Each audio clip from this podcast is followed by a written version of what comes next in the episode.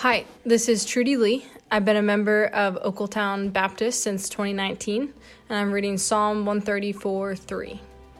May the Lord bless you from Zion, he who made heaven and earth. Thanks, Trudy, for reading, and thank you for listening to today's podcast. Listening Up is a podcast devotional of Ogletown Baptist Church.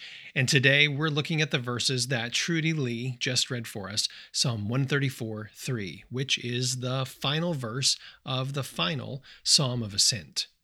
So, for the last four weeks on the podcast, we've been discussing the Psalms of Ascent. They span from Psalm 121 to 134. And these were a collection of songs that God's people would sing together as they traveled from their homes up to Jerusalem for an annual festival. These were songs to sing as they were on their way toward being together again. A fitting set of psalms for us to consider as a church family right now as well. As these songs conclude with Psalm 134, God's people are in Jerusalem, and it seems that now they're headed home. They've blessed the Lord in the temple. That's the first part of Psalm 134. And now they're receiving a blessing from the priests in the temple. So as they head home, they're being prayed for, that they would receive God's blessings. So, what's this all about? Well, in the Bible, the word bless is kind of flexible. To bless God is to recognize what he already is and has. For God to bless man is to give him what he does not have.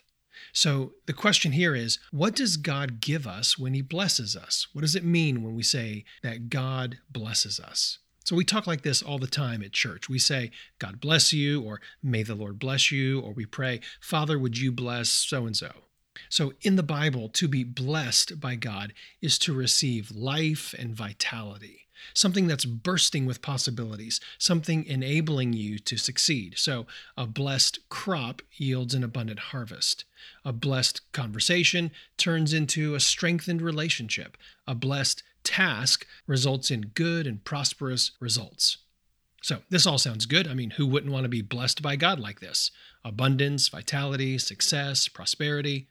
But does this idea that God would bless us like this make you uncomfortable at all?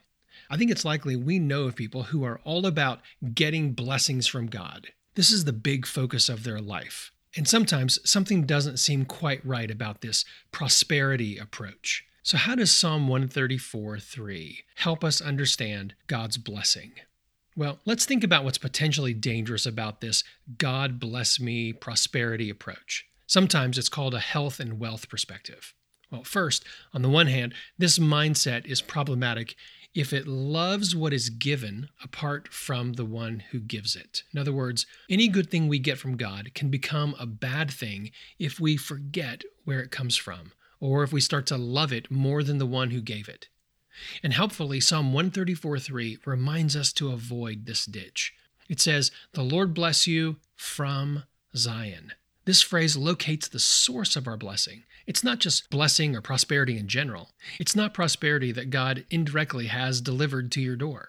Or to use the analogy of a Christmas present, when God sends his gifts to you, they always have a tag attached that's intended to remind us where the blessing comes from.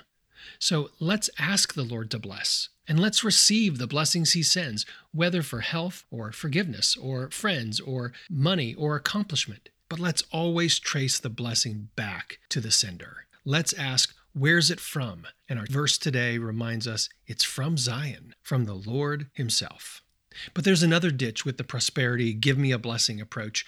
On the one hand, we've seen that we should never separate the gift from the giver. But on the other, we must never think that God owes us, so that whenever and whatever we ask, God must supply. We call, He jumps.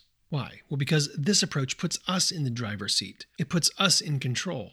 And here again, Psalm 134 3 provides a helpful corrective. It says that the Lord who blesses is no one other than the maker of heaven and earth. This is no God we can make deliver blessings if we say the right prayer or a right combination of words. And He's not obligated to give if we've lived a certain way or not another kind of way. He's not forced to do anything but he's able to do everything. Why? Because he made every molecule in the universe. He sustains it all and he continues to control it all, every bit. He's in charge. He is the maker of heaven and earth. So there's no such thing as an on demand blessing. He blesses because he's able and willing to do so. Today's passage, Psalm 134, verse 3 says, May the Lord bless you from Zion, he who made heaven and earth. I'm so glad you took time for listening up today. I hope you'll join us for our service online this weekend. You can watch after 10 a.m. this Sunday, either on Facebook or at our website at ogletown.org slash watch. Until next time, let's keep setting our minds on things above.